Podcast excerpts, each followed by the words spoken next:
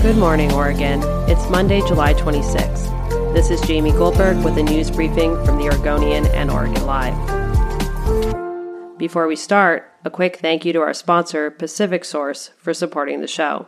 A man was stabbed and killed, and another man was severely injured after being shot and slashed in two separate incidents in downtown Portland on July 24th. The shooting and stabbings cast a shadow on what backers had billed as the grand reopening of downtown Portland capped by a sing along led by hometown favorites Pink Martini in Pioneer Courthouse Square, which hundreds attended.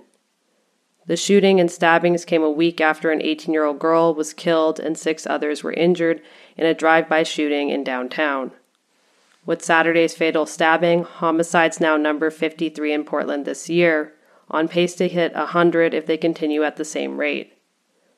With Saturday's fatal stabbing, homicides now number 53 in Portland this year, on pace to hit 100 if they continue at the same rate. That would eclipse the record of 70 homicides set in 1987. Most of the people killed this year died in shootings, almost half the victims were black. A Hillsboro construction worker died after apparently succumbing to the heat while on the job June 28th, when temperatures within the city and throughout Oregon reached unprecedented highs. The Oregon Occupational Safety and Health Division is investigating the incident but attributed the fatality to heat stress in a preliminary report. The worker who has not been identified is one of at least two Oregon workers suspected of dying of a heat related illness after working through the unprecedented heat wave. The worker collapsed as record temperatures across the state were shattered June 28th, the hottest day of the three day heat wave. Temperatures reached 114 degrees in Hillsboro on June 28th, the hottest day on record for the city. An Oregon farm worker's death days earlier was similarly attributed to heat. The state also reported that a Klamath Falls farm worker died June 29th and a Walmart warehouse worker in Hermiston died June 24th. The cause of death in those cases remains unknown.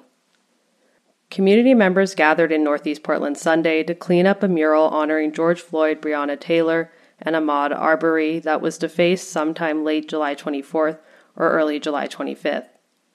Graffiti in the form of a web address for a white supremacist group was discovered Sunday morning on the mural called We Stand With You. This is not the first time graffiti from the hate group Patriot Front has marked art in the city. In June, the York statue at Mount Tabor Park was defaced with a red logo resembling a symbol used by Patriot Front. Other statues and murals across the country honoring Floyd, Taylor, and others killed by police have been defaced with Patriot Front logos over the last several months. The Southern Poverty Law Center calls Patriot Front a white nationalist hate group. The number of people flying through Portland International Airport topped 1 million in each of the past two months, climbing 13% in June as travelers hopped back aboard airplanes eager to shake off their pandemic isolation.